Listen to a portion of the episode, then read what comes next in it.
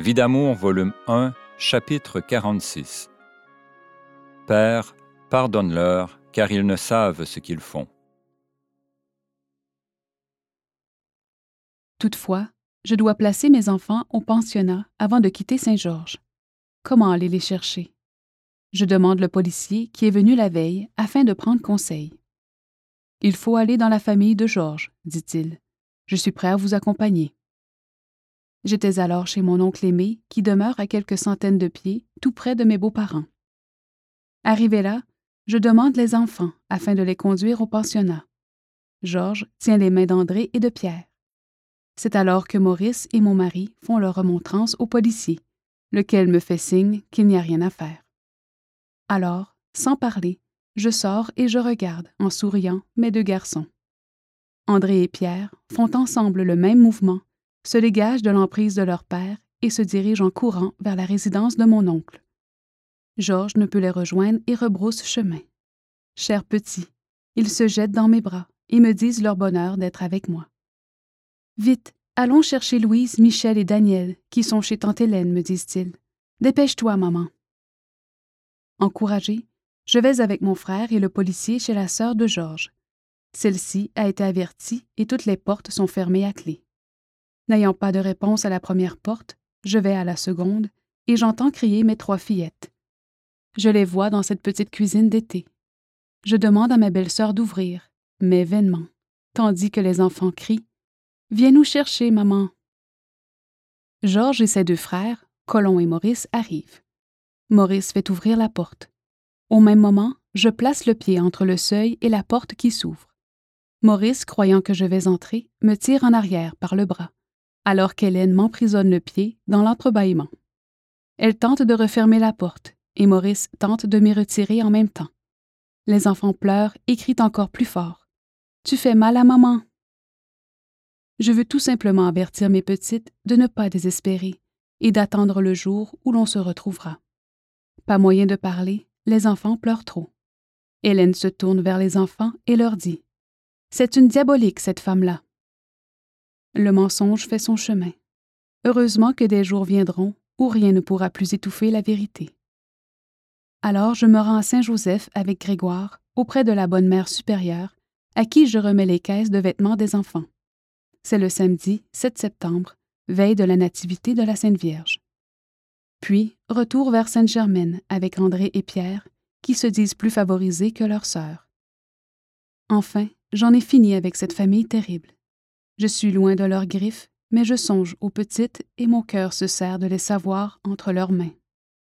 Seul dans ma chambre, brisé par tous les événements de la semaine et surtout des dernières heures, je me jette à genoux près du lit en pleurant. C'est affreux, tellement affreux. Quelle vie, mon Dieu! Mais jusqu'où iront de tels bourreaux, qui, par surcroît, m'accusent de toutes les façons? Et je songe aux cris, aux larmes de mes fillettes, emprisonné et le cœur me perce de douleur. Père, Père, pardonne-leur, car ils ne savent ce qu'ils font. Tout se termine avant la messe anniversaire de la mort de mon père, comme je l'ai demandé à Dieu. Le dimanche est bien calme. La famille arrive de loin pour assister à la messe qui aura lieu le lendemain. Que de souvenirs cuisants à nous retrouver au même endroit où, un an auparavant, il nous fallait accepter le départ de papa. Après la messe, la famille s'informe de tous les événements qui me concernent. Comment peux-tu tenir debout, dit-on, après de tels jours de travail et de souffrance? Ce n'est pas possible.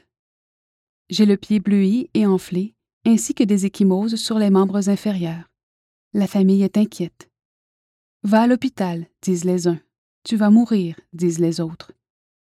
Mon oncle prêtre, qui a entendu parler de choses étranges au sujet de mon père et qui n'y croit pas, me dit d'aller à la clinique. Je consulte le docteur Perron, lequel ne comprend rien à cette force extraordinaire. Tu n'as pas besoin d'hospitalisation, dit-il. J'apprends que le jour même de mon départ de Saint-Georges, les membres de la famille Clich sont allés chez le docteur Cloutier, à trois reprises, afin d'obtenir un certificat attestant que je suis une folle, une détraquée, ayant besoin d'aller en clinique. Mais le médecin refuse avec vivacité. Elle est à bout de force de supporter son mari, dit-il.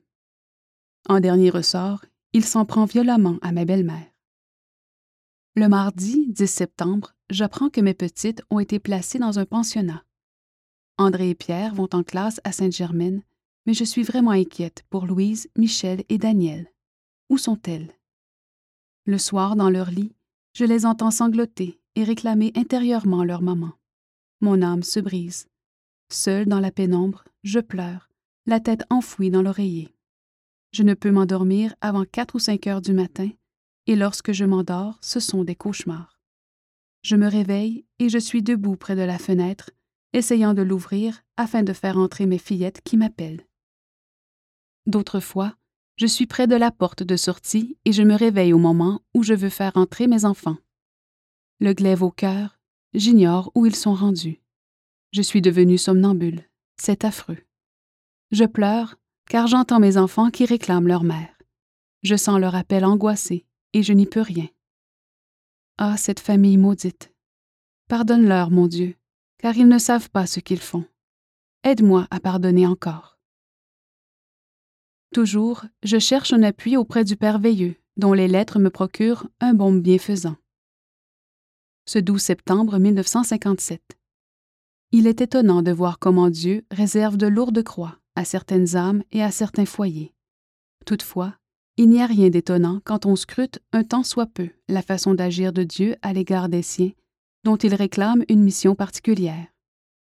Pour le moment, ne perdez rien de votre foi et de votre espérance pour offrir à Dieu une charité exceptionnelle qui aura son beau côté un jour ou l'autre. Patience, confiance. Par vos souffrances extraordinaires, vous réaliserez un bien providentiel alors marqué par Dieu. Je vous bénis, je bénis vos enfants et tous ceux qui souffrent avec vous. Joseph Armand Veilleux, Oblat de Marie Immaculée. Entre-temps, je reçois une lettre du directeur du service social, dans laquelle est insérée une copie de lettre qu'il adresse aux religieuses de l'institution où les enfants devraient être placés.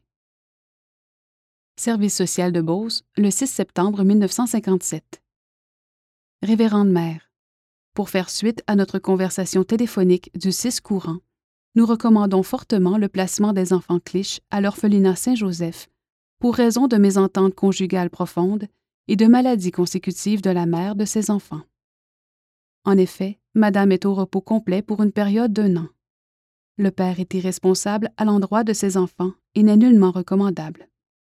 Quant à la mère, elle est totalement recommandable et elle s'est engagée à nos bureaux à défrayer entièrement la pension de ses quatre enfants, une fois acceptés à l'orphelinat pour le mois de septembre 1957. Pour ce qui est des autres mois, nous essaierons durant le mois de septembre 1957 d'obtenir des pensions d'assistance publique. Donc, Madame est responsable pour septembre, et les autres mois, nous vous ferons connaître les développements subséquents. Bien à vous, le service social de Beauce, Gustave Lévesque, travailleur social. Le Père Veilleux, toujours attentif, me soutient dans l'épreuve. Ce 14 septembre 1957. Faites tout ce que vous pouvez pour reconquérir vos filles. Allez jusqu'au bout dans l'œuvre de la souffrance, mais ne cessez pas d'espérer. Dieu a toujours le dernier mot. La victoire est toujours à la vérité et à la vertu. Joseph Armand Veilleux, Oblat de Marie Immaculée. Pendant trois semaines, je téléphone partout. Je fais des démarches. Nulle part on a des pensionnaires du prénom de mes filles. Je ne mange plus, je ne dors plus. Quelle triste vie. De plus, mon mari me fait signifier une lettre me demandant de retourner vivre avec lui et m'assure de son pardon. Il se garde bien de préciser où sont mes filles. Pour les placer dans un autre pensionnat, mes beaux-parents et Georges ont dû vêtir les enfants et m'ont accusé de n'avoir pas de cœur et d'avoir tout enlevé, alors que les vêtements attendaient les enfants au pensionnat où ils avaient été placés. Je vois donc M. l'évêque, lequel me conseille de faire comparaître mon mari en cours du bien-être social de Saint-Joseph, ce qui a lieu au cours de la semaine. Le juge oblige mon mari à révéler le lieu où sont mes filles. À côté de Georges, l'assistant, se trouve l'avocat Paul Baillargeon, qui devait défendre ma cause l'année précédente. Pour ma part, je suis seule. Le juge oblige mon mari à ramener nos trois filles à Saint-Joseph, là où elles ont été placées par leur mère, parce que c'est plus facile d'accès. À son tour, Georges exige qu'André fasse ses études à Vallée-Jonction, chez les religieuses, ce qui me convient parfaitement. Pierre viendra retrouver ses petites sœurs. Je me rends donc aussitôt, avec mon frère Grégoire, au pensionnat de Saint-Nicolas, près de Lévis, où mes trois filles ont été placées par la sœur de Georges, sœur Saint-Louis-Georges, des Sœurs de la Charité de Québec. Chemin faisant, je lis une lettre du Père Veilleux. Septembre 1957. L'épreuve pèse toujours sur vous, mais vite, rappelez-vous que la croix est un puissant moyen d'expiation et de sanctification, une source abondante de lumière et de mérite, une des formes les plus fécondes de l'apostolat surnaturel. Croyez au succès final.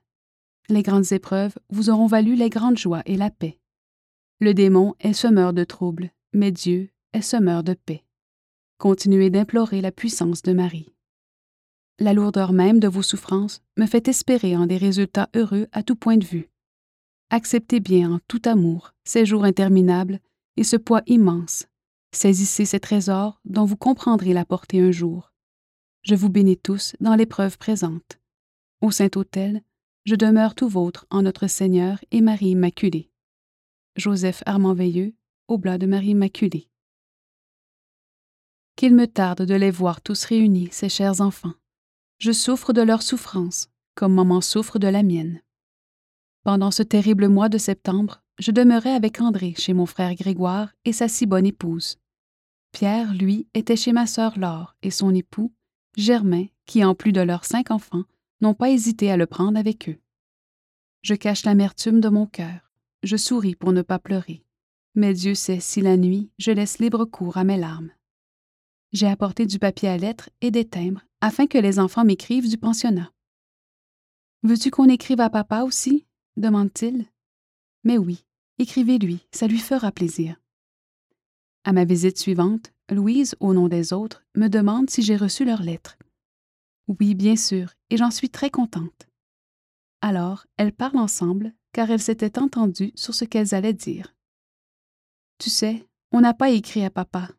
Il ne voulait pas, avec grand-maman Cliche, qu'on t'écrive ou qu'on te fasse savoir où on était à Saint-Nicolas. Eh bien, on ne leur écrit pas du tout. Que la famille Cliche a donc été ignoble à mon sujet à Saint-Nicolas, et j'en apprends tous les jours. Le calme se fait, mais la blessure est toujours là. Par contre, mon amour pour Dieu et Marie monte toujours plus. Je cause sans cesse avec eux, et il m'est donné de comprendre des choses célestes vraiment extraordinaires. Quel bonheur paisible dans mes peines. La douce sérénité de mon âme me procure la paix par mon abandon à la sainte volonté de Dieu. À l'orgueil déréglé de mon mari, j'oppose l'abandon total à la volonté d'un Dieu d'amour. J'accepte les humiliations que sa vie dépravée m'a causées à son avarice pour les siens, à sa prodigalité pour lui-même, à sa vie désordonnée qui lui fait sacrifier ses devoirs familiaux à ses passions effrénées, je réponds par ces paroles, après le saint homme Job. Dieu et Marie m'avaient tout donné, ils m'ont tout ôté, que leur saint nom soit connu et béni. À l'impureté et à l'infidélité de notoriété publique, je pose l'holocauste de ma virginité jalousement gardée et de ma pureté habituelle à l'envie qui le fait rager sur les succès des autres, au point de leur nuire dans leur réputation, j'oppose une vie de charité, tentant de réunir ceux qui se détestent et se méprisent. À la gourmandise de cet homme qui ne pense qu'à bien boire et à bien manger, j'oppose mes jeûnes continuels provoqués par une digestion rébarbative qui ne tolère plus que les aliments lactés. À la colère d'un homme aux prises avec une conscience avilie qui le réprouve, j'oppose le calme et la sérénité de la paix intérieure qui me font monter vers Dieu, alors que le démon l'enlace toujours plus. À la paresse vicieuse de ces nuits passées à l'extérieur, des avant-midi où il reste couché, des après-midi à se promener, j'oppose un travail acharné qui ne me permet que quelques heures de sommeil, alors que des forces miraculeuses soutiennent celles qui se donnent continuellement. À ces mensonges odieux, je compense par la vérité des faits même si, pour ce faire, je dois m'humilier. À son égoïsme outré, j'oppose le don total de ma pauvre personne. J'ai goûté à toutes les sortes de souffrances physiques et morales. Aussi, Dieu me dit Accepte, mon enfant, de boire le calice jusqu'à la lie. Si tu savais comme mes âmes sacerdotales me font souffrir. Regarde partout, mon enfant, c'est une vague matérialiste qui déferle. On s'occupe de tout, sauf des âmes. Je peux compter les vraies âmes sacerdotales qui avancent véritablement selon ma loi. Ah, mon enfant, mon cœur saigne douloureusement. Jamais le niveau moral n'a été aussi bas dans toute l'histoire de l'Église.